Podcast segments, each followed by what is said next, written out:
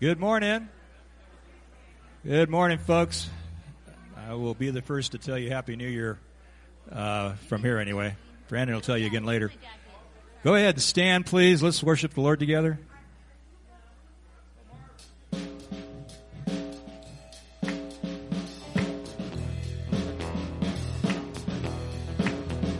What a Savior. At the cross, you showed how much you love me. Miles away, I threw myself on mercy. I was dead and buried, then you raised me back to life. Raised me back to life. What a promise. Every day I know that you are with me. Stepping out of darkness into glory. Heaven came to rescue now. I'm walking in the light walking in the light on Mercy Road. Thank you for saving me. Oh, I found hope on Mercy Road. Goodness will follow me and lead me home. Give it all now. We're running through this world, but it's not easy. God, I look to you because you've called me. Living with a purpose and I'm never turning back. Never turning back on Mercy Road. Thank you for saving me. Oh, I found hope on Mercy Road. Goodness will follow me and lead me home. Mercy Road, on Mercy Road. Thank you for saving me. Oh, I found the hope. On Mercy Road, goodness will follow me and lead me home. I know your love will always carry on every side. God, you surround me. My strength, my guide, you're everything I need.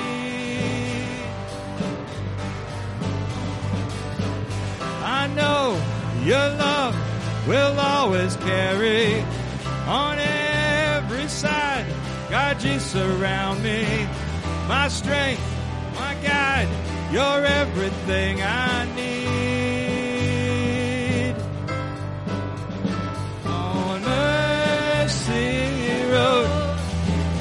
You for saving me. Oh, I found hope. On Mercy Road, goodness will follow me and lead me home. I'm on Mercy Road. Thank you for saving me.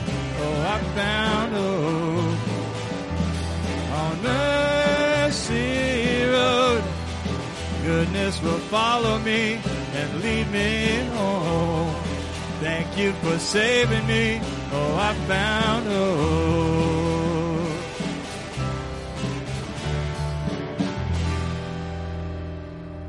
Amen. Amen. You guys, go ahead and take a second and say hi to your neighbor. Meet somebody you haven't run into yet.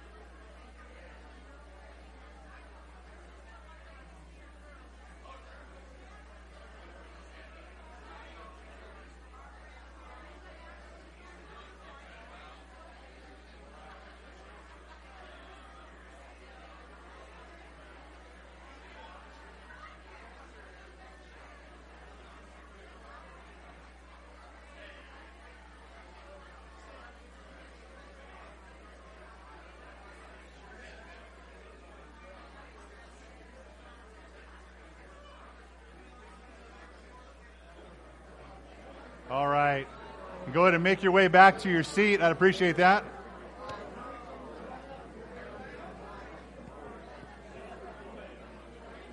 Give one last handshake or one last hug and head on down to your seat. That'd be great.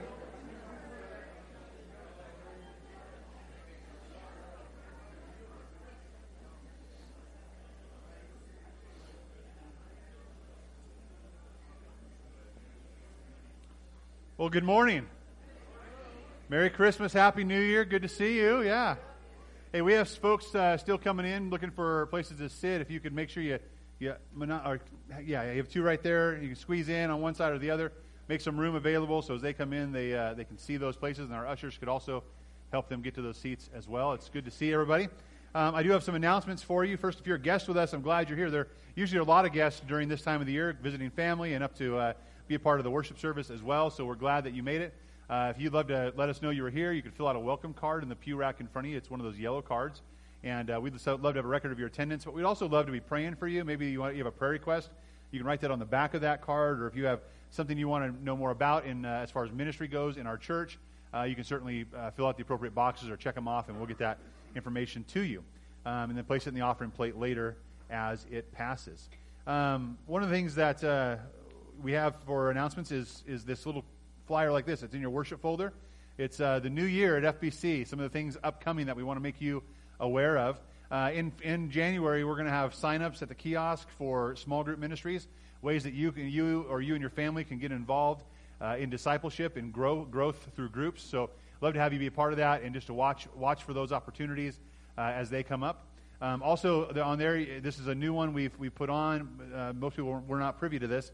Uh, there's an FBC family skate night planned. So we're going to rent out the skate rink here in town uh, for our church family to be a part of that and have some skate time, some devotion time, some hot chocolate and s'more time together. So it's going to be great, uh, and we'll open that up to families. It'll be pretty pretty reasonable cost on that. I think it's five dollars a person, uh, maximum of fifteen dollars per per household per family. Um, so look forward to that. That's on the 26th of January. We have a Valentine's Day date night coming up. A lot of you who have young children are aware of that, where we have uh, folks who will watch kids here at the church and allow you to go out and just invest in each other. So that's coming up. Put that on your calendar. Uh, also, Class 101. If you're looking forward to knowing more information about our church, understanding what we believe, why we believe it, it's a prerequisite also to church membership. We'd love for you to be a part of that class. You can sign up for that using the welcome card in the pew rack. And on the back, mark Class 101, and we'll put you in that next uh, class rotation. And finally, Weekend to Remember is coming up. We put that in there for couples uh, to make sure they mark that on their calendar, start maybe setting aside some money for that. Uh, great opportunity to really, really invest in your marriage. Um, it, it is phenomenal. You'll hear more about that in the coming weeks, but, uh, but I would say mark that on your calendar.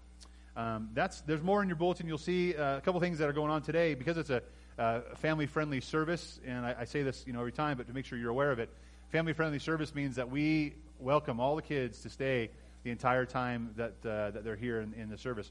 Um, we'll do some preaching and some singing and some children's corners, and we actually have a child dedication today. It's going to be a fun time. We're also participating in, in, the Lord's Supper later on today, so just be ready for those things as part of our worship service as we gather. Um, and the kids, if they squawk a little bit, that's because they're kids, and uh, it's it's okay with me. I can I can usually talk over the top of them, and I'm okay with that, right? Yeah. But uh, if if you feel that you're you're just needing to have the kid out of the sanctuary, there is a uh, parent room to the back uh, rear, I guess to my left, the rear right of the sanctuary. Uh, you're welcome to go in there. There's a speaker in there. You'll hear what's going on in the sanctuary. Just a place for you to, to nurse if it's a baby, or just to keep your kid, uh, help your kid kind of soothe and whatever's going on. So that's that's available for you. Um, if you aren't a parent with children, that shouldn't be available for you. That's for parents with children. Okay, just so you're aware of that. All right, it's not our overflow seating, although we'd like to have that sometimes. But it is great to have you here. Um, we are in the book of Luke. If you would turn in your Bible with me to the book of Luke, we are going to start right away uh, in our sermon so we can get back to some singing and, uh, and baby dedications. It's going to be a great time. Uh, so the book of Luke is where we are today. Luke chapter 2, if you would turn there in your Bibles, please. We are kind of continuing the Advent season and going through a series called Written so that you may believe. And uh, that's the anchor that's going to hold us as we go through the, the Gospels.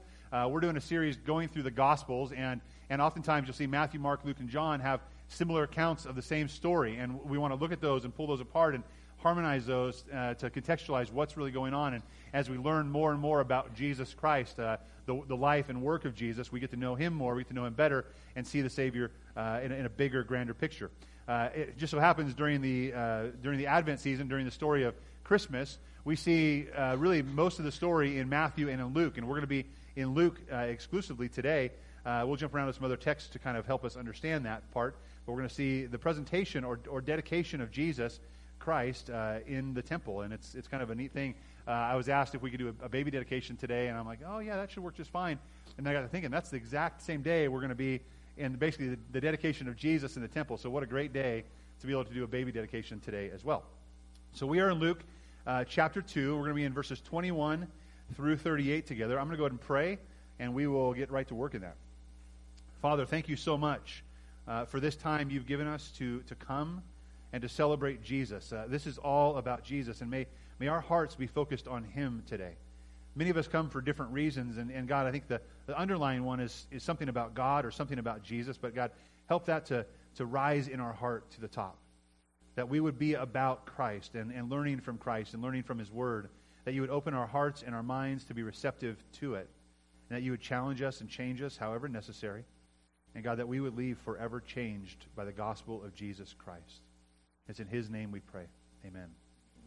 All right, so we're going to look at the presentation of Christ at the temple, and uh, we're going to look at three different aspects of that. We're going to tackle one right now. So, number one is this the presentation of Christ reveals obedient faith. Now, I'm going to take and read this entire section of Scripture together, and then we'll break down that first portion, okay? So, we are in chapter 2, verses 21 through 38. This is right after Christ had been born. Said, When the eight days were completed for his circumcision, he was named Jesus, the name given by the angel before he was conceived. And when the days of their purification, according to the law of Moses, were finished, they brought him up to Jerusalem to present him to the Lord. Just as it is, it is written in the law of the Lord, every firstborn male will be dedicated to the Lord, and offer a sacrifice according to what is stated in the law of the Lord a pair of turtle doves and two young pigeons. There was a man in Jerusalem whose name was Simeon. This man was righteous and devout looking forward to Israel's consolation. And the Holy Spirit was on him. It had been revealed to him by the Holy Spirit that he would not see death before he saw the Lord's Messiah. Guided then by the Spirit, he entered the temple. When the parents brought in the child Jesus to perform for him what was customary under the law, Simeon took him up in his arms, praised God, and said, Now, Master, you can dismiss your servant in peace as you promised. For my eyes have seen your salvation. You have prepared it in the presence of all peoples, a light of revelation to the Gentiles and glory to your people, Israel. His father and mother were amazed at what had been said about him. Then Simeon blessed them and told his mother Mary, Indeed, this child is destined to cause the fall and rise of many in Israel, and to be a sign that will be opposed. And a sword will pierce your own soul, that the thoughts of many hearts may be revealed. There was also a prophetess, Anna, a daughter of Phanuel of the tribe of Asher.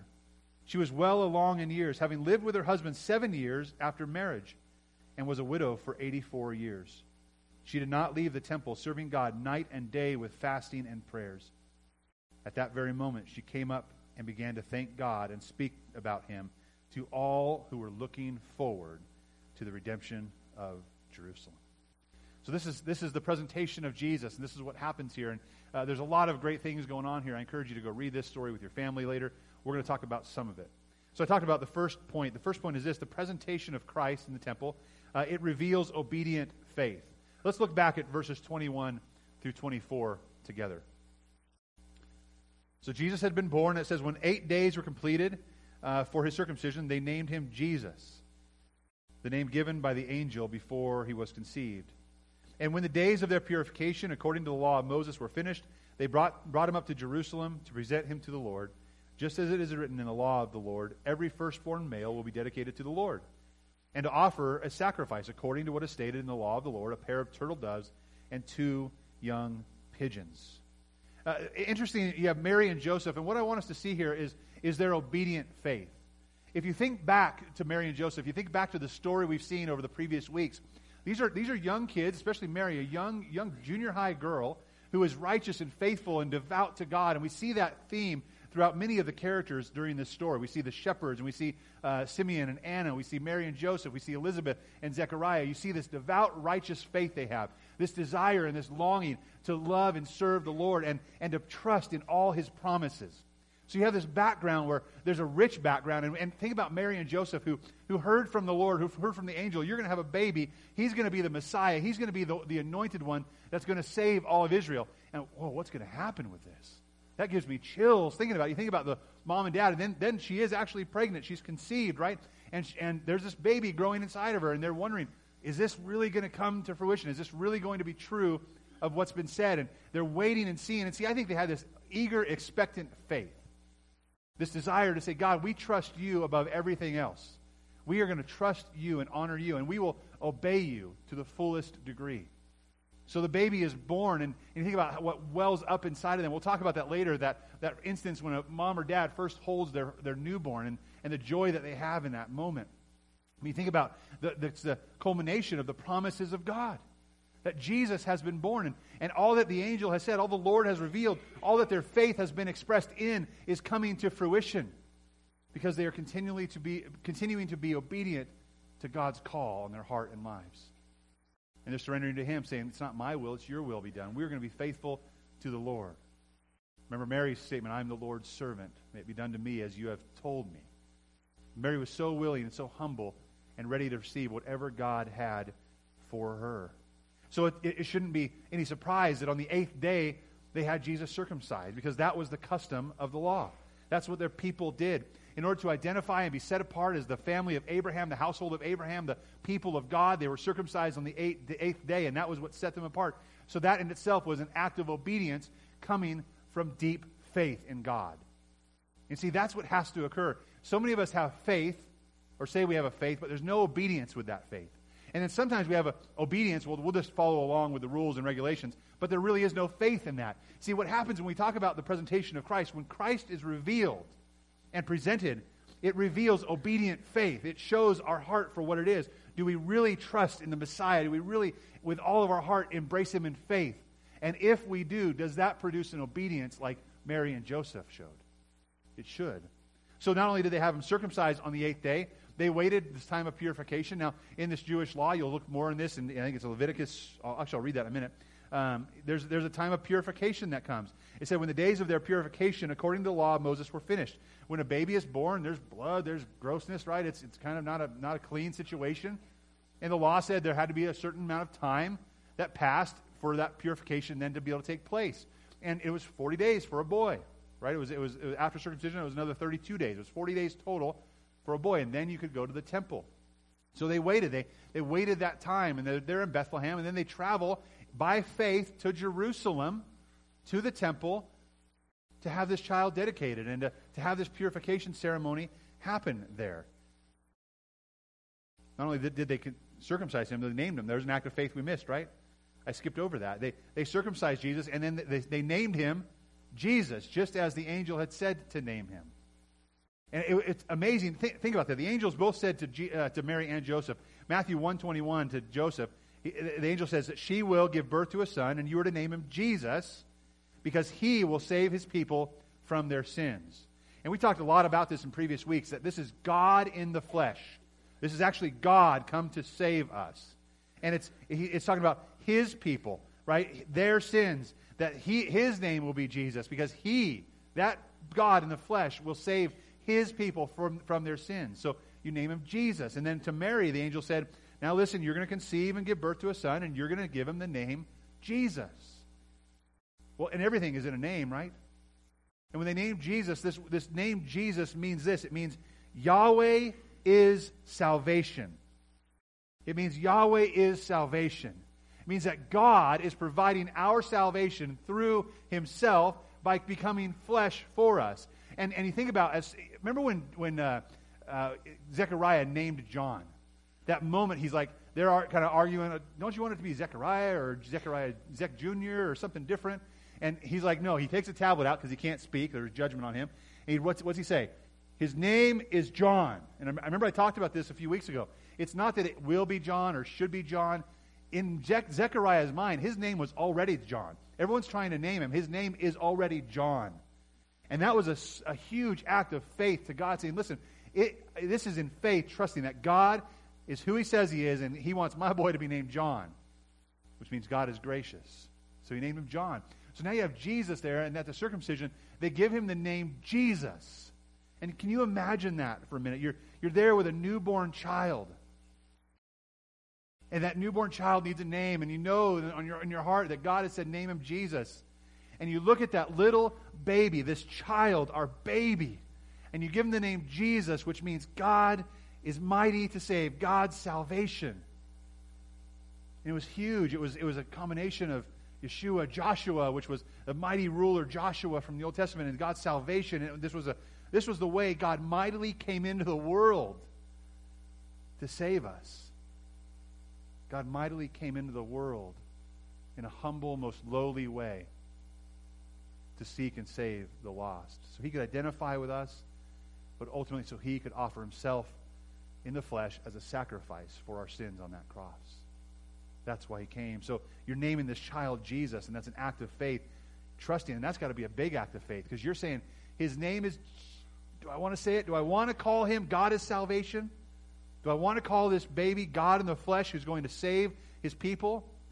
Yes, I do. And you, you say his name is Jesus. And that's a confirmation of your faith and an act of obedience from that faith, saying, This is what God has told us to do. This is how God has revealed himself to us. And they named him Jesus. And then they had the purification ceremonies. I want to read a little bit something about that. Uh, you, they went to Jerusalem and there was a purification ceremony for Mary. And then, then following the purification ceremony, once it had ended, Mary was Levitically clean, and she could participate in the ceremony of the redemption of her son. This simple ceremony consisted first in the simple presentation of the child to the priest in recognition of God's ownership. Isn't that amazing? As we do a child dedication in a few minutes, it's going to be the same thing. We're presenting a child, not because there's something we need to do for the child, but, but we as a body and we as a family need to, to love and serve and dedicate this child unto the Lord and God's ownership. This child is God's. And the second was the payment of five shekels. Uh, the priest, on receiving the child, pronounced two blessings one in thanksgiving for, uh, for the law of redemption, and another for the gift of the firstborn son. Now, I, I want you to think about this. The, they, they went to the temple, and, and Mary and Joseph went and brought baby Jesus with, and, and they, under the law, they didn't even have to do that. They, they are continually in, in and by faith going above and beyond because they love God. And they didn't have to do that because he wasn't going to be set aside for the priesthood. He wasn't of that family, of that line. He didn't have to be a priest, but certainly he was our great high priest, wasn't he? So they paid that five shekels to, as a redemption, saying he, he's not going to be in the priesthood. Here's five shekels to, to buy him out of it, right? Because he doesn't have to serve in that way. And that was what they were doing. He, they didn't have to bring him. They could have just paid the money and gone, but they brought him anyway. And, and cool thing happens in our next segment with, with Simeon and Anna being there as well and seeing the baby Jesus. So they are going faithful to the law and above and beyond the law because they are being obedient, because they are filled with faith in God. See, obedience and faith must go together. And it's interesting, I, there's a passage in Leviticus, I'm not going to read the full thing, it's referenced in your notes, uh, where it talks about this, this uh, purification and what's needed there. And, and you're supposed to, uh, during this ceremony of purification, you're supposed to bring a, a, lamb, a young lamb, and, and two doves, right? And that wasn't the case for Mary and Joseph. They weren't well off. And we, next week we're going to see how the, uh, the wise men come, right? Uh, the wise men hadn't given them their gifts of gold yet. They were really poor. Remember, they went to Bethlehem and they didn't find any room. They didn't find a place. They couldn't even buy themselves into a house. They had to settle for a little place of, of animals with feeding trough, right? That, that's where Jesus was born. So the most lowly, most lowly, humble, meek are the ones God is calling and using. And, the, and those are the ones that respond to God's call. What we see in Scripture is that there was an allowance in the Levitical law. If you were poor, you didn't have to bring the lamb, bring, bring a set of turtle doves and a set, uh, um, a set of pigeons. And that would suffice. That would be okay because we, we understand there are people there that live in poverty. Well, certainly, as they brought those two sets of birds, they were, they were declaring publicly that we are the lowly of low. We are the poor of the poor. We are, are destitute. But we are here because we are filled with faith in what God can do and what God has done, and we are going to be obedient to Him. Psalm 34, 18 says, The Lord is near to the brokenhearted. He saves those crushed in spirit. You see, they were lowly and they were meek And they were the kind of people that God calls and that can only respond to God's call, are the lowly and meek. Christianity began and always begins with a deep spirit of need and spiritual destitution. Amen? There has to be a point in our life of humility that says, I am not all that. I am weak. I am inadequate. I, I need a Savior. And to those who need a Savior, a Savior is there, and a Savior is very, very real. God does not come to the self sufficient. This is the truth that we must remind ourselves of over and over again. Only our inadequacy brings us to the adequacy of Christ. We know that we are inadequate and that He is supremely adequate, supremely sufficient for us. And it's through Him, then, that in faith we are motivated to serve and obey. Think about the depth of that. We're motivated to serve and obey because He has been so sufficient for us. He won't let us down. James chapter 2, verse 14. And, and, and that whole section is great to read, maybe with your family as well, in chapter 2. What good is it, my brothers and sisters, if someone claims to have faith but does not have works? Can such a faith save him? So for you and I, I, want to, I just want to challenge. I think there's a challenge for us. We have to look in our own hearts and say, do I say I have faith, but when it comes down to it, I don't express that faith through obedience? Because if I had faith and I trusted God, I would trust His plan, I would trust His direction, I would trust what He says, and I would do what He says. On the flip side of that, I mentioned a few minutes ago, some of us are in a place of just extreme obedience. Man, we look the part, we dress the part, we walk it, and we talk it, but in our heart, we have no faith in God. We just want to look like we're there. And we are so far from Him. We have to, in both cases, get over ourselves, humble ourselves, come to the place that we are truly lowly and desperate in need of Him, and let Him be our sufficiency. And we trust in Him in faith that He is our sufficiency. And that faith started for Mary and Joseph when the angel said, You're going to have a child who's the Messiah.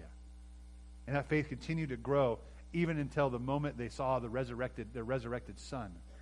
But all through and everything in between, there was some hardship and turmoil that continued to grow their faith because they continued to act obediently to God. And that's what we are to do too. We are to obey God. Right now, we're going to have a, a child dedication. So I'm going to ask Jeremiah and Summer and Elias to come up and bring your family and come up on the stage up here, you guys. This is sure a special time, huh? Come on over, guys.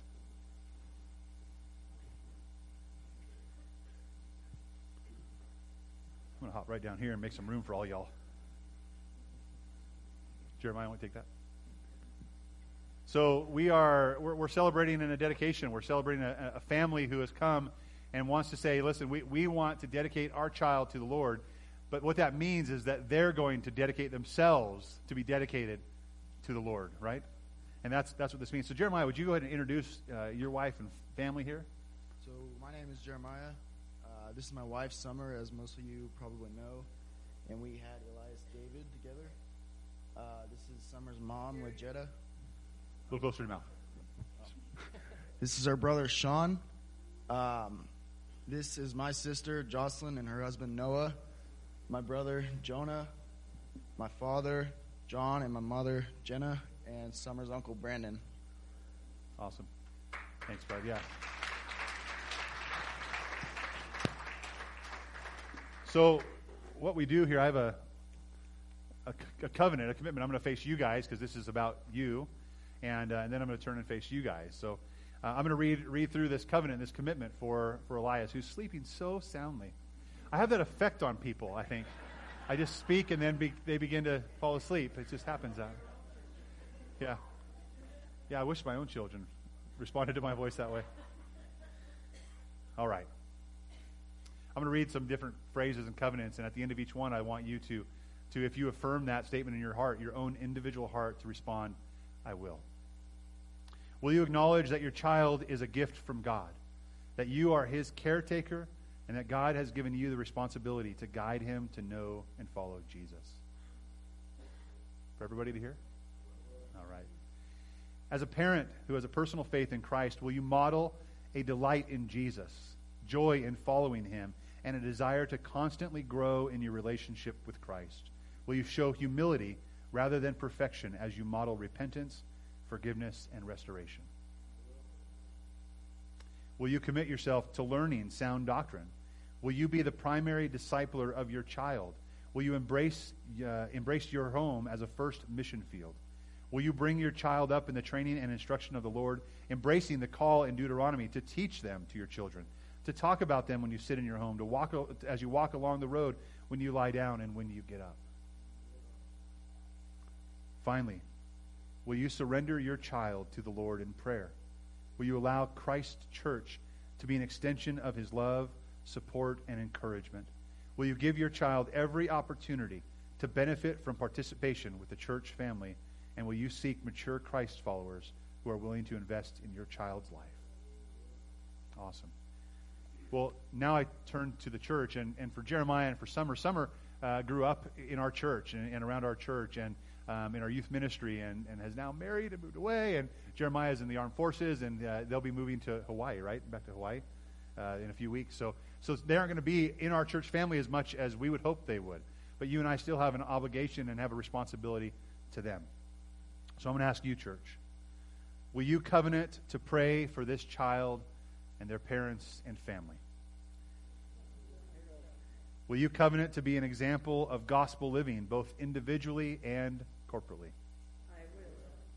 Will you covenant to teach the gospel to this child in whatever opportunity may arise? I will. Finally, if you will covenant to support this family in whatever way necessary to help them fulfill the promises that they have made today, will you please stand up with them?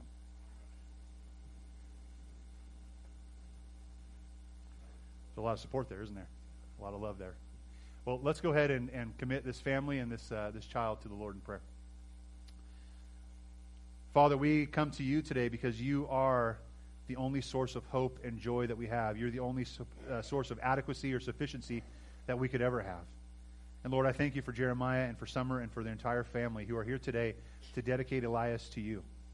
Lord, they, they entrust him to you, that they give him to you, back to you, and, and trust him in any way, in every way, in every situation, that he is your son as well. And God, I thank you for the, the covenantal promises that they have made today. The promises to raise this child up in the ways of the Lord, God, the, to be a firm foundation for him, to disciple him and to help him grow, and, and God, to find people and put people in his life that will point him to Jesus always. God, we thank you for that. And I thank you as a church that we have the opportunity to come alongside them. And God, although they may be miles apart and miles away, that we'll see them more and again. So, God, give us every opportunity, God, whether individually or corporately, to love and support this family through prayer, God, through guidance, through counsel, uh, and through the power of the Word of God and His Spirit. We pray this all in Jesus' good name. Amen. Amen. Thanks, you guys. Give them a hand. Good job, guys. Love you guys. All right, you can go ahead and be seated again. And uh, I think we have a special music time coming up. Um, and is that right? Yep. Special music business is going to have that, and the band's going to come back up and sing some more songs. Um, I also ask our ushers if our ushers would come forward, those who will be receiving the offering today. Um, I, I, just want to have a prayer. As they come up, I want to have a prayer over our offering. You know, when we come to, to church and, and to worship and to give, we are giving of ourselves. And, and we, we come and we give financially too.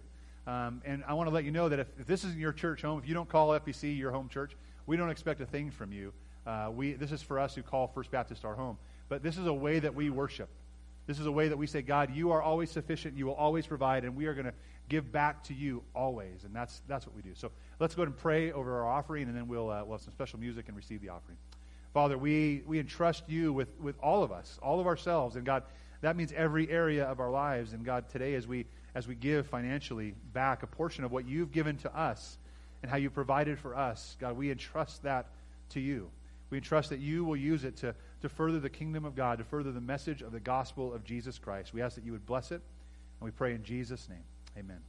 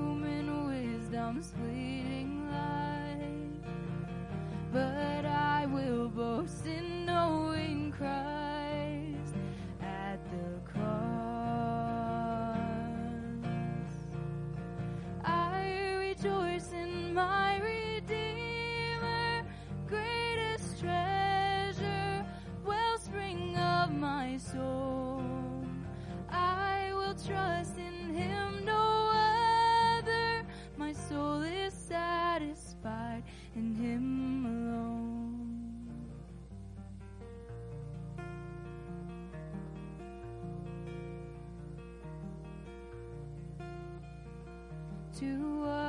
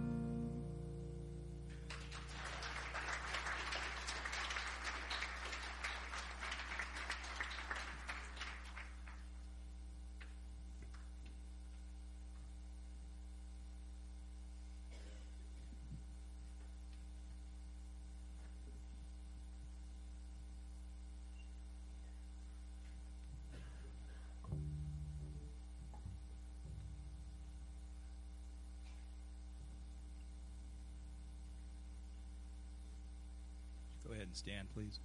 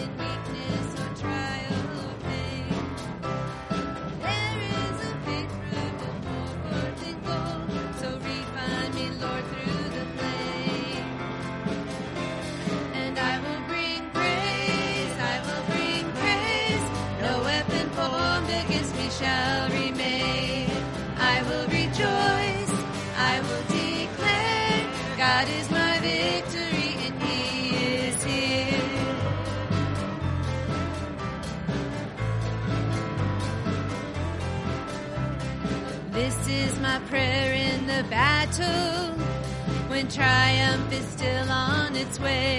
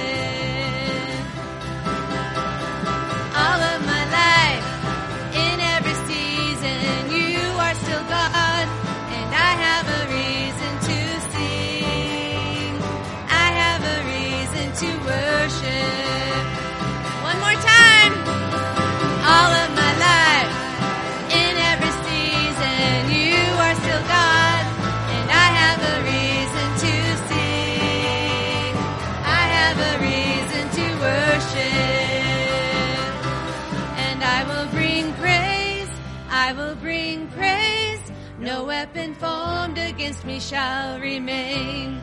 I will rejoice. I will declare God is my victory and He is here.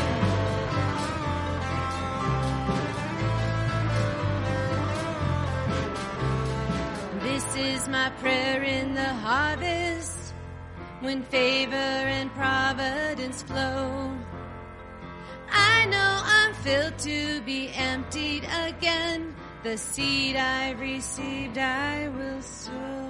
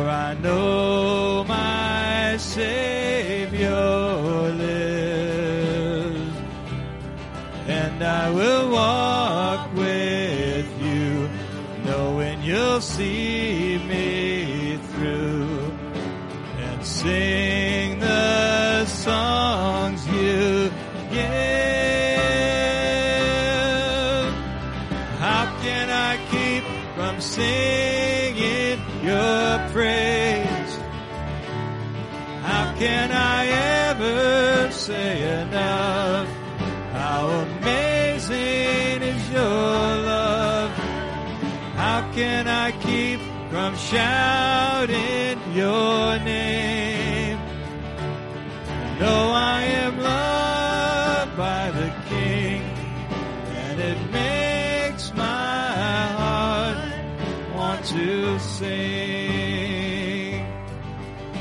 can sing in the troubled times, sing when I win.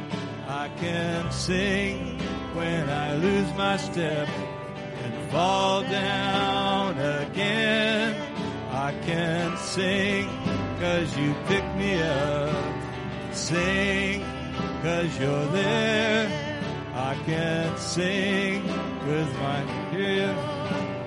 Call to you in prayer. And I can sing with my last breath. Sing for I know that I'll sing with the angels and the saints around the throne. How can I keep from singing your praise? How can I ever say enough? How amazing is your love? How can I keep from shouting your name? I know I am loved by the King,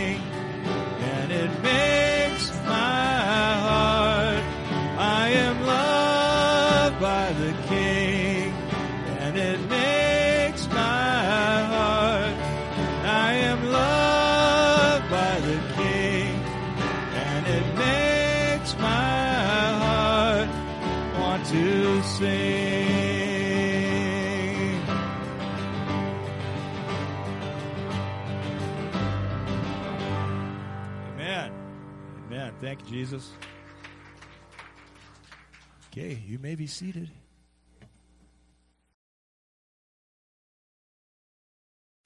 All right.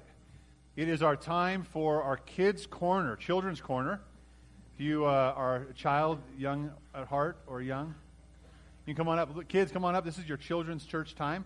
Come on over. I think Dane will move your iPhone and coffee cup.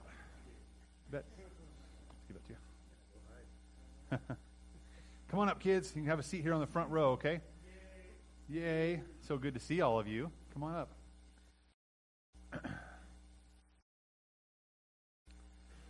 All right. Come on over here. You can sit right on the floor in front of me, too, if you'd like. Hi, guys. Hi. Okay, so what do I have here? A puppy, right? It's a puppy. It's a, it's a stuffed animal puppy. What, uh, you guys call that a stuffy? Sometimes some, some stuffies are stuffed animal, right? It's a stuffy. Well, I love stuffies. I, did, I forgot to bring my favorite stuffy today. My favorite stuffy is a lion. I love my lion stuffy, and I just love to cuddle with it. I've given it to my kids, but I kind of want it back because I love to cuddle with my stuffy, right? Tell me, what, what do you like about your stuffed animal? What do you like about it? They're soft, right? It's like, oh, it's so cuddly, right? They're squishy, right? You can squish them and not hurt them, right? You have something to snuggle with in bed, yeah? They're cute, most of them anyway, right? Yours is always cute, the one you like, though, right? Here's what I'm going to do I'm going to hand this down here. I want you to feel it and give it a hug if you want to, and then pass it on down the line, okay? Go ahead and take it, sweetie. Okay, go ahead and give it a hug and pass it on down the line. Feel how squishy and comfortable that one is. What, is, what does the, the stuffy help you do? Relax. Okay, relax. Go to sleep, right? Sometimes you just need something to hug, huh? Something to hold. Isn't it so nice? Make sure Nevaeh gets to. There you go. Pass it over to Jenna. You know, stuffed animals, it's, it's interesting. Stuffed animals are a comfort for us, aren't they? It's like it's kind of comforting to have something there and to hold on to and make us feel safe and secure. Oh, thank you, sweetie. I needed that. Oh. It helps us feel safe and secure and comfortable. And, and maybe if we're sad, it might help us make, make us feel a little better sometimes, right? That's what a stuffed animal it does. It just does it because it's nice and soft and fluffy. Well, in our story today, we're going to hear in a few minutes, your parents are going to hear more. But in our story today, there's a man named Simeon. And he's a priest, and he goes to the temple, and, and Jesus is there. And Jesus is there in the form of a little baby. A little baby. And God had told Simeon that before Simeon died, that he would see the Messiah. He would see the Savior of the world. And so, so God stirs in his heart to go to the temple.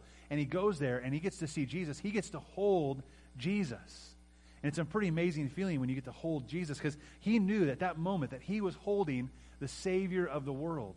And he had looked forward to that. And what he said, Simeon said, that God is my comforter, right? He's a comfort, and that he's my redeemer. He's, he's the one that makes everything better, right? It kind of sounds like how we use a stuffed animal sometimes, right? For comfort and it makes things better. But that's how, that's how he saw Jesus. So here's what I want you to think of, children. As you go home, and as you, I know you have your stuffies, and we have a million of them in our house too, right? As you go home and as you grab your stuffy and you need comfort, I want you to think about Jesus. Jesus is the same comfort, even a better comfort than our stuffed animal. And you know what he wants? He wants us to hold on to him even tighter than we would hold on to our stuffed animal. Because he brings so much comfort and so much hope and so much joy to our lives that our hearts will just burst and overflow with it. Did you have a question, bud?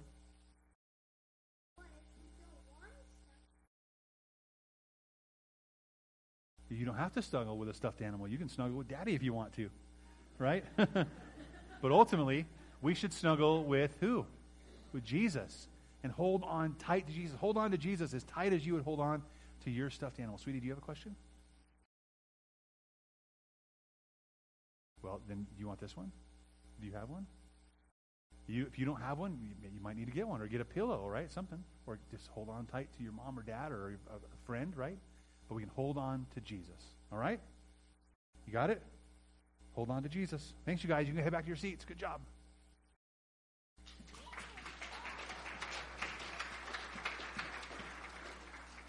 Here, Wes, we take that back to the seat, please?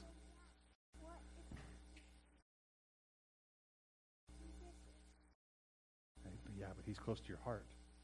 Go take that back with mama, okay? My son says, But Jesus is in heaven. Yes, but he's close to our heart and he's near and we can hold on to him. It's hard sometimes when you can't see Jesus, right? But we can see Jesus and the effects of Jesus. So we're back in Luke chapter 2. We're going to pick up in our sermon and continue on. So we just talked uh, about Jesus' presentation, and we talked that uh, his presentation revealed obedient faith. And it sh- when Jesus appears and when Jesus is in view in our lives, it should produce in us obedient faith as well. Uh, number two, as we move on, the presentation of Christ shows the Savior that we need. It shows the Savior that we need. Now, we're going to go into the majority of our text right now and, and really look through what's going on here. And, and, I, and I hope you, you're excited to see uh, what happens in our story. So, Luke chapter 2, we're going to read verses 25 through 35 together. We'll break it down and see what's, what's happening here. There was a man in Jerusalem whose name was Simeon. This man was righteous and devout, looking forward to Israel's consolation, and the Holy Spirit was on him. It had been revealed to him by the Holy Spirit that he would not see death before he saw the Lord's Messiah. Guided by the Spirit, he entered the temple. When the parents brought the child, uh, the, the, child Jesus to perform uh, for him what was customary under the law, Simeon took him up in his arms and praised God and said, Now, Master, you may dismiss your servant in peace as you have promised. For my eyes have seen your salvation.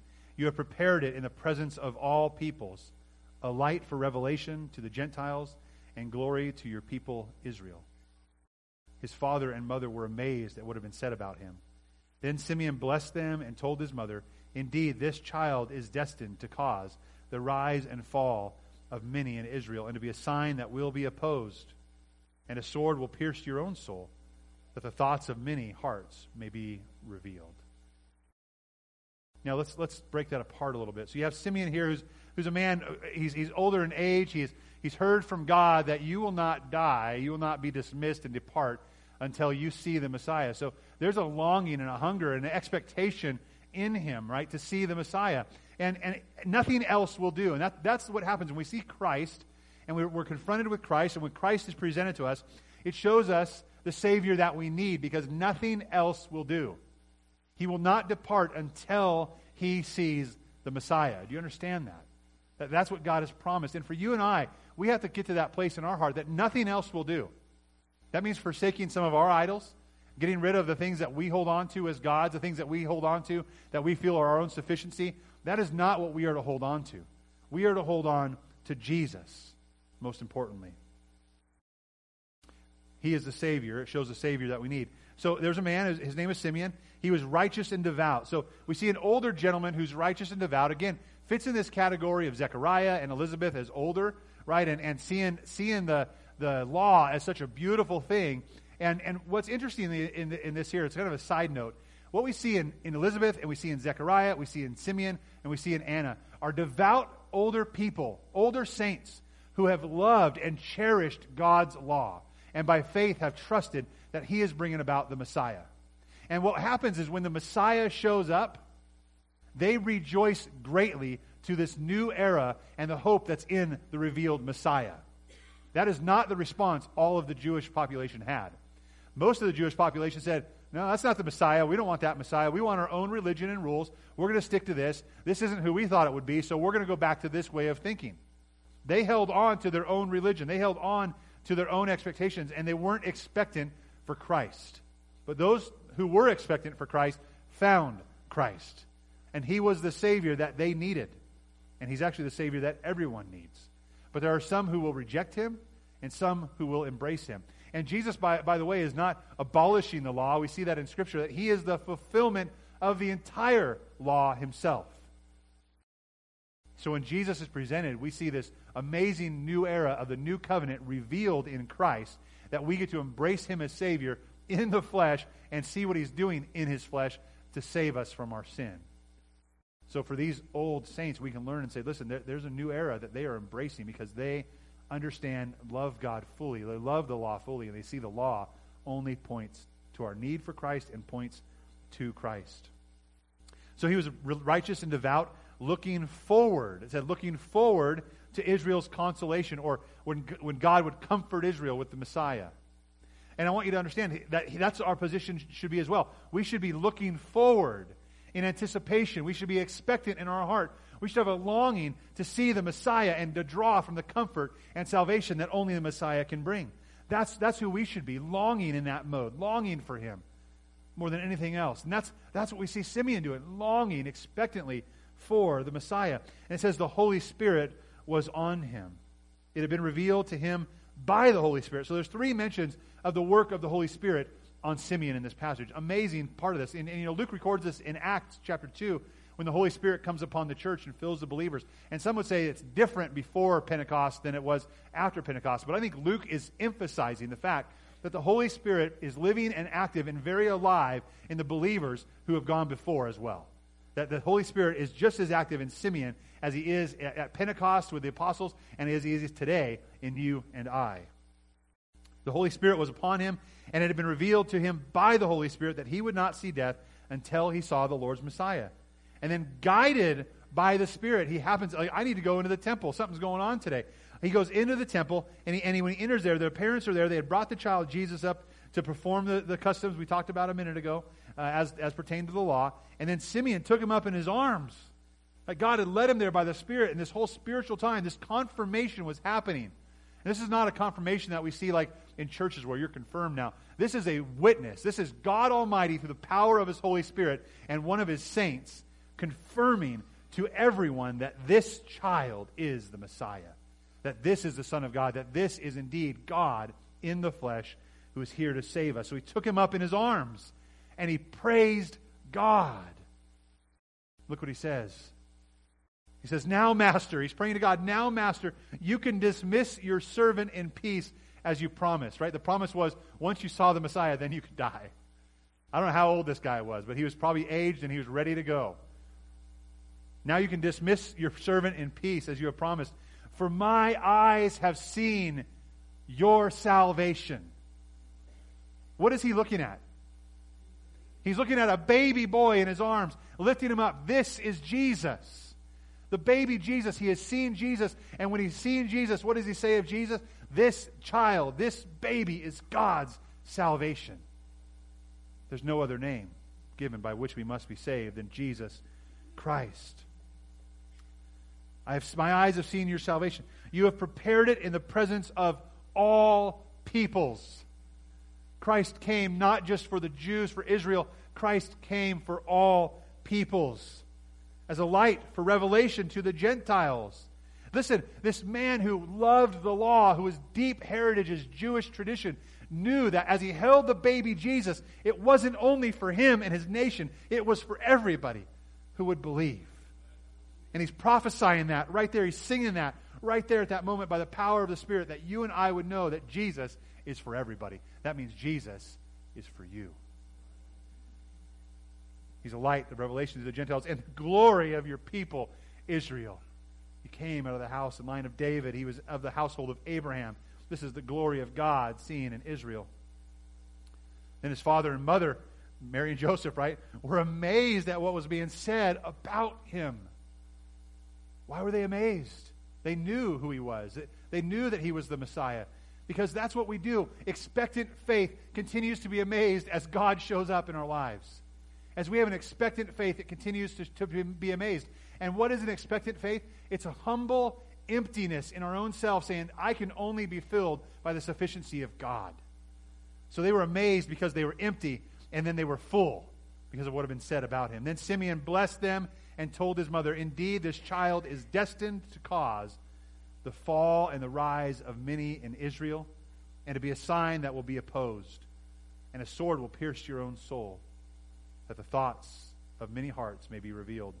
Well, what's, what's he talking about here? Well, first, when he overflows with this praise, saying that he's going to be for everyone, he's, he's overflowing with, with message from Isaiah. Isaiah 49 6 says, God says, It's not enough for you to be my servant, raising up the tribes of Jacob to, to bring glory to Israel and restoring the, uh, the protected ones of Israel, but I will also make you a light for the nations. A light for the nations to be my salvation to the ends of the earth. This is what, this is what he's overflowing with this praise. And this has also been one of those uh, themes throughout the, the text this, this month, hasn't it? As we've seen people overflow with praise, these individuals are, are pious and lowly and humble and ready to receive whatever God has, but they are steeped in the Word of God. They know the Word of God and they trust in the Word of God, and the Word of God overflows from their mouths. Well, what does it mean that indeed this child is to be destined to cause a fall and rise of many?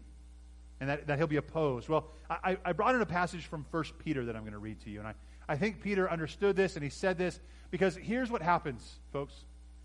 You and I have two choices, and that's it. We can accept the message in humility and accept the Savior and receive the forgiveness he offers, or we can say no and reject him. There is no middle ground. There's no on the fence. I want to make sure you understand that. Either you have accepted and received Christ the Messiah, or you have rejected him and turned away from him. Now, there, there may be a point in time where if you have rejected, you can come to the place where you receive and accept the gospel and believe the gospel. And I, I pray and hope that is a time. But before that happens, we are either accepting or, or rejecting Christ the Messiah. That's what we're doing. And Peter says this full on. And, and we, so we see these humble, pious servants of God, these people who loved God with all their heart, receiving Christ and holding on to him as Lord and Messiah. And then you see the others in this Jewish population saying, no, no, he's not the Messiah. In fact, he claims to be the Messiah. He claims to be God. So we're going to crucify him for blasphemy. And that's the other population. So Peter says this in 1 Peter chapter 2, looking at verses 4 through 10. As you come to him, this is Jesus, as you come to Jesus, a living stone, rejected by people but chosen and honored by God you yourself, as living stones, a spiritual house, are being built to be a holy priesthood, to offer spiritual sacrifices acceptable to God through Jesus Christ. So he's talking about the church here. Those who have believed the message, we are going to offer spiritual sacrifices. Through our faith, we're going to practice obedience. We're going to love him with all of our heart, soul, mind, and strength. And we're going to build our lives on him.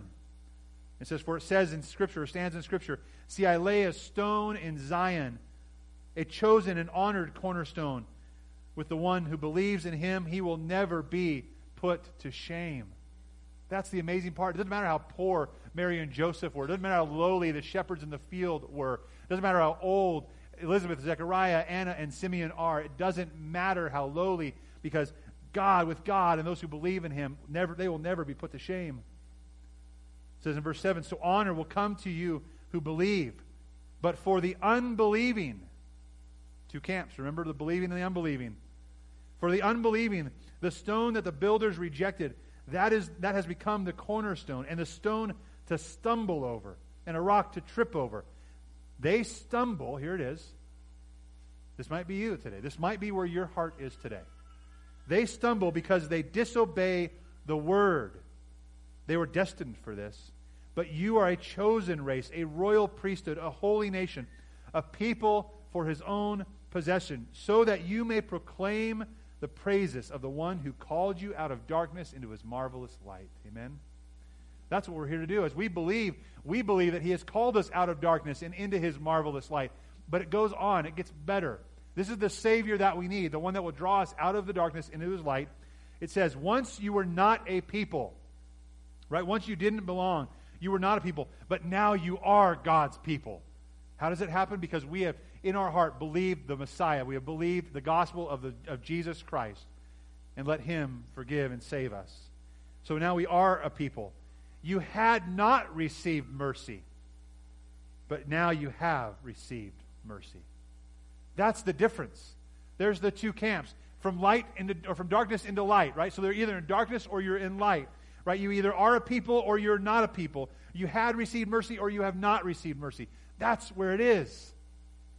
And for us who, when Christ is presented, when we believe on the Lord, we believe because He is the Savior that we need and that we know we need. And we are desperate for Him. See, we should humbly and receptively, expectantly be ready for the Messiah and be ready to believe in the Messiah as He's presented to us. Maybe that's you today. Maybe the Messiah is being presented for the first time today. That little baby in a manger we sing about all Christmas long is much bigger than you think he is. He is Christ the Lord. He is God, God's salvation for us. Now, both Simeon and Anna, as we'll see in a few minutes, shared the same type of joy and expectation for the Messiah. They were ready, longing. They never gave up hoping and they kept trusting and looking for him. What an example they are for us today. That we never give up that hope. We never give up expecting, expecting God to do big things for us. And listen, along with the poor carpenter and his wife and the outcast shepherds we talked about, they are examples of those to whom Christ comes. See, the reason you may be rejecting is because you're still full of yourself. You haven't emptied yourself and started longing for Christ and what he offers for you today. Christ comes to the humble. And at that time, as they were humble, they were empty. They were both profoundly empty and they were profoundly, therefore, full because of what God had brought for them. See, they longed for a righteousness and a redemption and a comfort that would only come from the Messiah, and they knew it. They knew it. They knew what the Old Testament said about it. They came to God's house hungry, and they left full because they were greatly aware of their own spiritual need. They needed the Savior, and He is the Savior that we need. So we too should ask God to point out our own insufficiency and pray that we would have a greater sense of our spiritual inadequacy and our spiritual need. What is God going to show me today? And that's dangerous, isn't it? That's a dangerous prayer. We like to be sufficient. We like to be able to do it on our own. But God is saying, listen, I want to show you how you're deficient so you can be filled with everything I have promised. Simeon prophesied. He said that this child will, was appointed to cause the fall and the rise of many. This reveals the necessary experience. I want you to understand this. This is the necessary experience that we all must have when we come to Christ. We that were risen to our own agenda and our own good and our own worth must fall, right? The, the proud must fall and humble themselves. And once they are humbled, then who, who is it that comes to the rescue? Jesus Christ comes to the rescue, lifting us up and drawing us to himself. We must fall in humiliation and poverty of spirit before we can rise to newness and life in Christ. We must see our inadequacy before we're ready to see the great, amazing grace of God. And it's a hope filled grace. I, I, I, mentioned this earlier. Simeon has baby Jesus in his arms. He's, he's, he's either doing this or he's doing the Lion King thing, right? And he's holding him up. whatever it is. I mean, he's, he's got him in his arms. And, and all of the joy and the expectation and, and the excitement and the trepidation that he may have felt before seeing Jesus was just there in one bundle of whatever it was, and it came out in joy and in tears and excitement and in praise. And I thought about the same experience when I had when we had our first child, when, when Bailey was born. I hadn't been a dad ever before. I didn't know what it was going to be like. I just knew that my wife was pregnant, and soon we're going to have a little one to take care of, and that's going to be absolutely helpless. And, and, and my question was, am I, eh, everyone says it, oh, well, when it's your own, you'll know. You'll know the love. And I'm like, I don't know that. I don't have one. I love your kids, but I don't love them that much, right? They're not mine. But when that, when she was born, right? That's true. It's true. Just being honest here. You, I'll take care of your kids for a little while, then send them back home with you. All right? but with, with my, my own kids, with our own kids. When I held my daughter and my son, the same thing. When I held her in my arms for the first time, I bawled. I bawled because I was a nervous wreck and scared to death. But I bawled because I had never felt so much joy and so much love come to the surface at one point over one person in all of my life. Imagine what Simeon must have been feeling. Way more than what a new dad or new mom feels with a new baby. I, I have to say, has, that's the one instance that, that we will never fully know unless we embrace Jesus the way Simeon embraced Jesus. He held, he held baby Jesus tightly in his arms and overflowed with joy because baby Jesus was his Lord and Savior that he had come to save him, and he got to see the glimpse God's salvation in the flesh right before him. You see, to receive salvation, one must let go of whatever we were holding on to and take Jesus in our arms as Lord and Savior, as the Messiah that he is. We ought to hold on to Jesus the way Simeon did, the way a new father does to their children. So, are you holding on to Jesus that way? Is Jesus that type of joy and hope and sufficiency for you? Does he scare you to death but provide you with a filling and sufficiency that you've never, ever imagined? Because he should. He's the Savior that we need. Finally, number three, the presentation of Christ produces a hope that we can proclaim, that we should proclaim. Let's look at verses 30, 36 and following, 36 through 38. There was also a prophetess, Anna, who was the daughter of Phanuel of the tribe of Asher. She was well along in years, having lived with her husband seven years after her marriage, um, and was a widow of 84 years. So she was like 105 years old. Some say that she was actually just only 84 years old, and there's some argument there. She was up there in age. Okay, she was up there, and she'd been a widow for a long, long time. She did not leave the temple, serving God night and day with fasting and prayers. Again, we see a, a saint, a patron saint, an old saint that's saying, Listen, I, I am trusting in God. I'm expecting, I'm longing, I'm fasting and praying for what God is going to do. This is her lifestyle for decades upon decades. At that very moment, she came up and began to thank God. So at that very moment, at that moment when Simeon had the baby, at that moment she came up and began to thank God and speak about him to all, to all who were looking forward to the redemption of Jerusalem. Interesting that we see Anna, again, this aged woman who absolutely loves God and is, expectant and longing for him to do something that only he can do. And she knows that there's going to be comfort for, for Israel. There's going to be salvation for God's people. I want to read a passage from Isaiah 52. I think this is probably both on, on both Simeon and Anna's hearts.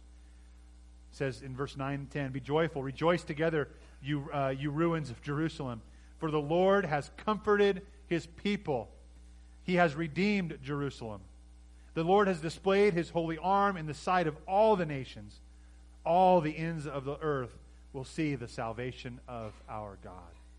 Again, this is the longing that both Simeon and Anna were, were longing for, were hungry for, were searching and expectant for. And we ought to be the same hungry for it, expectant for it, ready to see it. But here's, here's the problem. And we saw this. I want to read a little passage, a little verse. After Jesus had, had grown up and he died and he, he rose from the dead, he met a couple disciples on the road to Emmaus. And they were sad. They were bummed because Jesus is gone. And here's what they said we were hoping that he was the one who was about to redeem Israel. Besides all this, it's been third day and since these things had happened, and it goes on to say we, we expected them to him to rise from the dead, and we haven't. We they go on to say we haven't seen him. Now, God, Jesus is walking on the road with him, kind of blinding them to who he is for the time being. But there's this sorrow inside.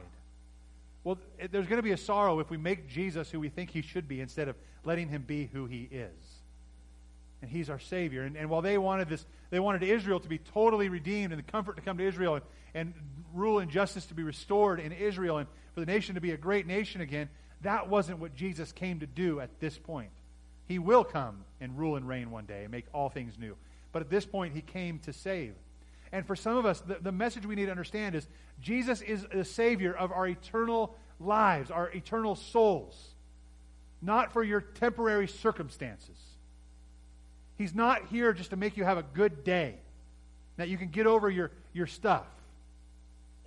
He's here to provide you with hope that transcends your circumstances. A hope that, that will go long into eternity and secure you forever, not just right now. Our circumstances last but a day, but a season. And compared to eternity, it is a blip on the radar that will be gone like that. Scripture says we're here today and we're gone tomorrow. We're but a, but a vapor or a mist. But eternity, guess how long that lasts? Forever. So if our minds and our hearts are in the right perspective, it's that Jesus Christ conquered and provided for our forever, not for our immediate temporary circumstance. And there are times He does. There are times He, pro- he provides for us and gives us opportunity and to work harder to, to figure it out. There are times He heals and times He doesn't heal. But ultimately, when it comes to our soul and our eternal life, He has paid for that in full. He has finished the work necessary, and that is something that can be secure for those who believe and trust in faith in Christ. Jesus said later on, Those who have ears to hear, let them hear. So many of us want a certain different Messiah. We want him to take care of our little problems instead of take care of our heart. God forbid we look at our heart even and expose our heart because that's, that's what needs to be cleaned up. Again, this is going to those who are ready to receive, the humble who are ready to receive. That's who Jesus calls, and that's who responds to the call of Christ because they're ready. Matthew 5, 3 through 6. Blessed are the poor in spirit, for the kingdom of heaven is theirs. Blessed are those who mourn, for they will be comforted. Blessed are the humble, for they will inherit the earth. And blessed are those. Here's, here's Anna and Simeon. Here's Mary and Joseph. Here's Zechariah and Elizabeth. Blessed are those who hunger and thirst, who starve for righteousness, for they will be filled. See, that's what Jesus does. He comes to fill those who are empty and know that they are empty. So she comes and she see in verse 38 we see her at the right moment and the Messiah the child's there and she gives thanks to God and speaks of him to all who were looking for the redemption of Jerusalem. All, all of those, she spoke to everyone, but, but the message pierced the ears of those and the hearts of those who were listening and ready to receive. It pierced the hearts of those who were hungry and thirsty for a Messiah. If you aren't hungry and thirsty for the Messiah, the Messiah will not do for you. Although you need him, you need to get to that place of total depravity, total hunger, total thirst for the Messiah. For Anna, that hunger meant a lifetime of fasting, decade after decade, right, of, of ministering in the temple, of longing and hungering for Christ to show up. Again, one of the reasons Luke tells us about Simeon and Anna is, is to illustrate how these devout people, these humble people, respond to the promise of Christ's coming. They're so ready for Christ's coming. But it's also to tell us how God responds to their longings. You see, God responds to our longings. God is longing to fill you up. And as God responds to our longings, as God responded to their longings, they couldn't help but overflow and proclaim the wonders about the Messiah. And we ought to follow that example too.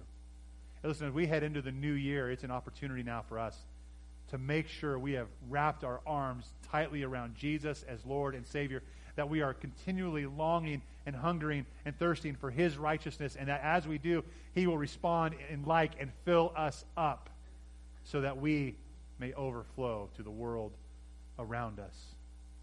Today, we get to participate in the Lord's Supper. And one of the things that says, we're going to read a passage we always read in 1, in 1 Corinthians 11. It says, as we remember the Lord's Supper, as we, as we partake in the, in the bread and as we partake in the cup, that we are proclaiming the Lord's death until he comes. You see, as the overflow of our heart, this is what this is. As we partake in the Lord's Supper today, it is the overflow of our heart that is being expressed to a Savior who has accomplished everything by his flesh and by his blood. Amen? That's what we celebrate. I'm going to ask the, the worship team to come back up. They're going to lead us in song. Uh, well, here's what we're going to do. Normally, uh, we pass out. Go to worship team, come on up. We usually pass out the elements, but on a celebration Sunday like today, we're actually going to partake. You can come down the aisle and partake uh, with your you, yourself, your family uh, of the elements here. I'm going to I'm going to uncover this, uh, and, and here's what we're going to do. I want you to, to just take an investment, take a take a, a look, an introspective look at your own heart right now. See, are, are you wrapping Jesus up in your arms like like that stuffed animal that brings comfort, right? But even more so. Is He your Lord? Is He your Savior? Have you trusted Him uh, and, and all the sufficiency that He is? If you haven't, you need to do that. Now, listen, for, for those of us who have put our faith and trust in Jesus, as we partake in the Lord's Supper, as we celebrate His body and His blood shed for us, this means everything to us. This is an expression and overflow from our heart.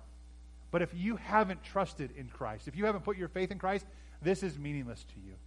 And I would ask that you would not partake, but you would participate by watching. Watching what God's people do. So as we start to sing, you can spend some time in, in prayer and reflection. Don't even sing, just pray. And as you're ready, we're going to turn those house lights down a little bit, you guys, just to get that, that privacy thing going on. John, if you could do that for me, turn the house lights down a little bit. And then as you partake, you can line up in the center aisles here and come up the center. And, and I'm going to be here if you'd like to have prayer. If you need prayer for something, I'd love to have you. Actually, I'm going to ask Hoyt if you would also join me and, and pray for people in a minute. Um, and, and as you come forward, maybe you bring your family up and you come up here to the table and grab, grab a cracker, right? Remember Christ's body and then grab, grab the cup and remember Christ's blood. And, and just, I would partake right here. If you're comfortable with that, partake here. If you don't want to, you can go back to your seat and partake. Partake individually. We won't do it collectively all, all together at the same time.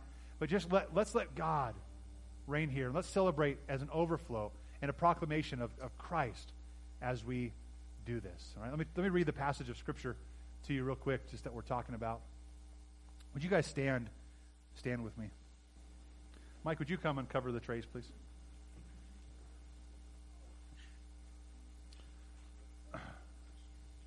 So we're in the book of 1 Corinthians, Paul is talking about the Lord's Supper, and, and here's what he says. He says, For I received the, uh, from the Lord what I passed on to you. On the night when he was betrayed, the Lord Jesus took bread, and when he had given thanks, he broke it and said, This is my body, which is for you. Do this in remembrance of me. So important that we remember Christ's body, that he suffered and he died. He gave up his flesh. He became flesh to give up his flesh for us. In the same way, he took the cup also after supper and said, This cup is the new covenant in my blood. Do this as often you drink it in remembrance of me. Now, this is huge. This is the new covenant. This is that, that era of newness that they were looking forward to, that the, the whole Old Testament pointed to, that Christ would come and be our final, first, and last sacrifice and be done. There would be no other sacrifice needed to be offered, that we would partake in him and his sacrifice would cover us. So when we come, we remember the blood that's been shed for the forgiveness of our sins. And then it says, For as often you eat this bread and drink this cup, you proclaim the Lord's death until he comes. As we do that, also, I know uh, for me, I have small children who don't quite get this fully yet, but I'm going to have them come down with, with my wife, and we're going to partake here. She and I will partake and, and tell them what's going on. And when they, you know, and you know your kids, you know where they are, you know if they're ready to partake or if they're not. But make sure, please, make this a teaching time if it's not a time of partaking, all right? That we would still participate and see and, and view. Let's pray together. Father, we commit this time to you. We are so thankful for, for God who became flesh and then gave up that flesh on the cross in our place where we deserve to be so that we could be forgiven. And, and God, as you shed your blood, you shed it so our, our sins could be forgiven and that we could have new life with you. God, there's nothing that we can do apart from you to be saved. It's all about Jesus. So, God, as we participate and remember and partake of the Lord's Supper, we are here to worship and celebrate you and remember you and the finished work that you have provided for your people. It's all about Jesus, and we pray in Christ's mighty name. Amen.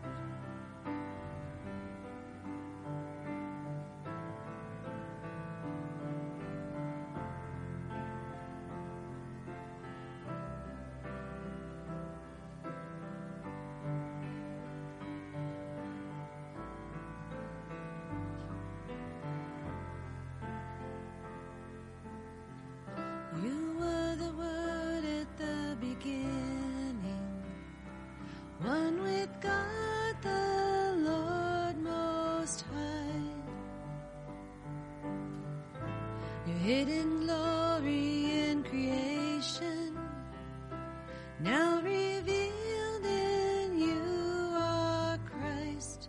What a beautiful name it is! What a beautiful name it is! The name of Jesus Christ, my King. What a beautiful name it is. Nothing compares to this. What a beautiful name it is, the name of Jesus. We couldn't reach heaven without you. So Jesus, you brought heaven down. My sin was great, your love was greater. What could say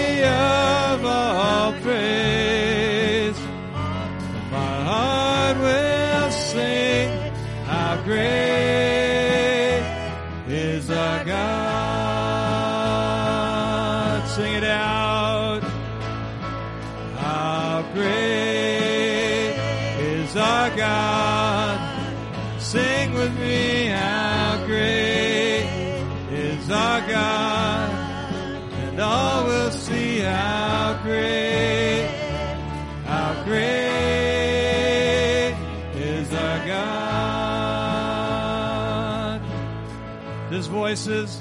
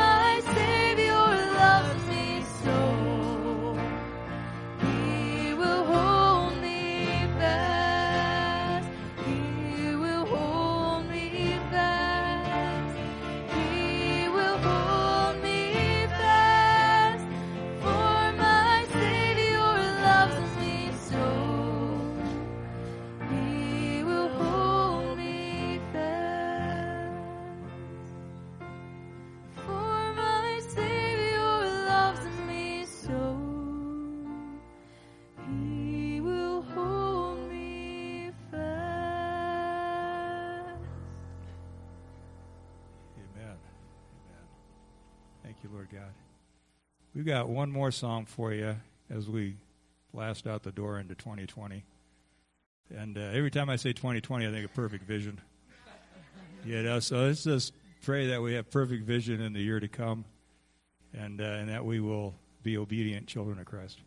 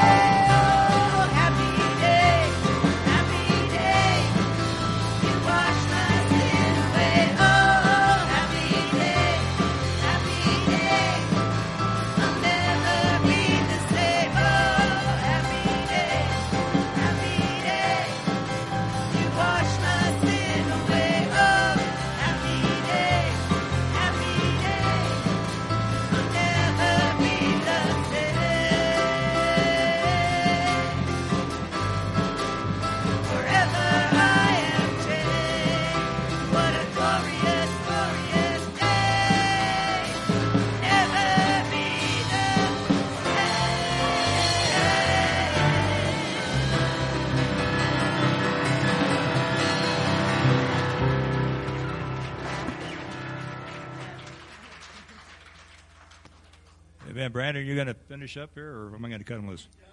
He's done. he's, he's right next to the safety door. You guys have a blessed rest of your day. Lord bless. And uh, thank you, Jesus. Amen. Amen. Okay. have a great rest of your day.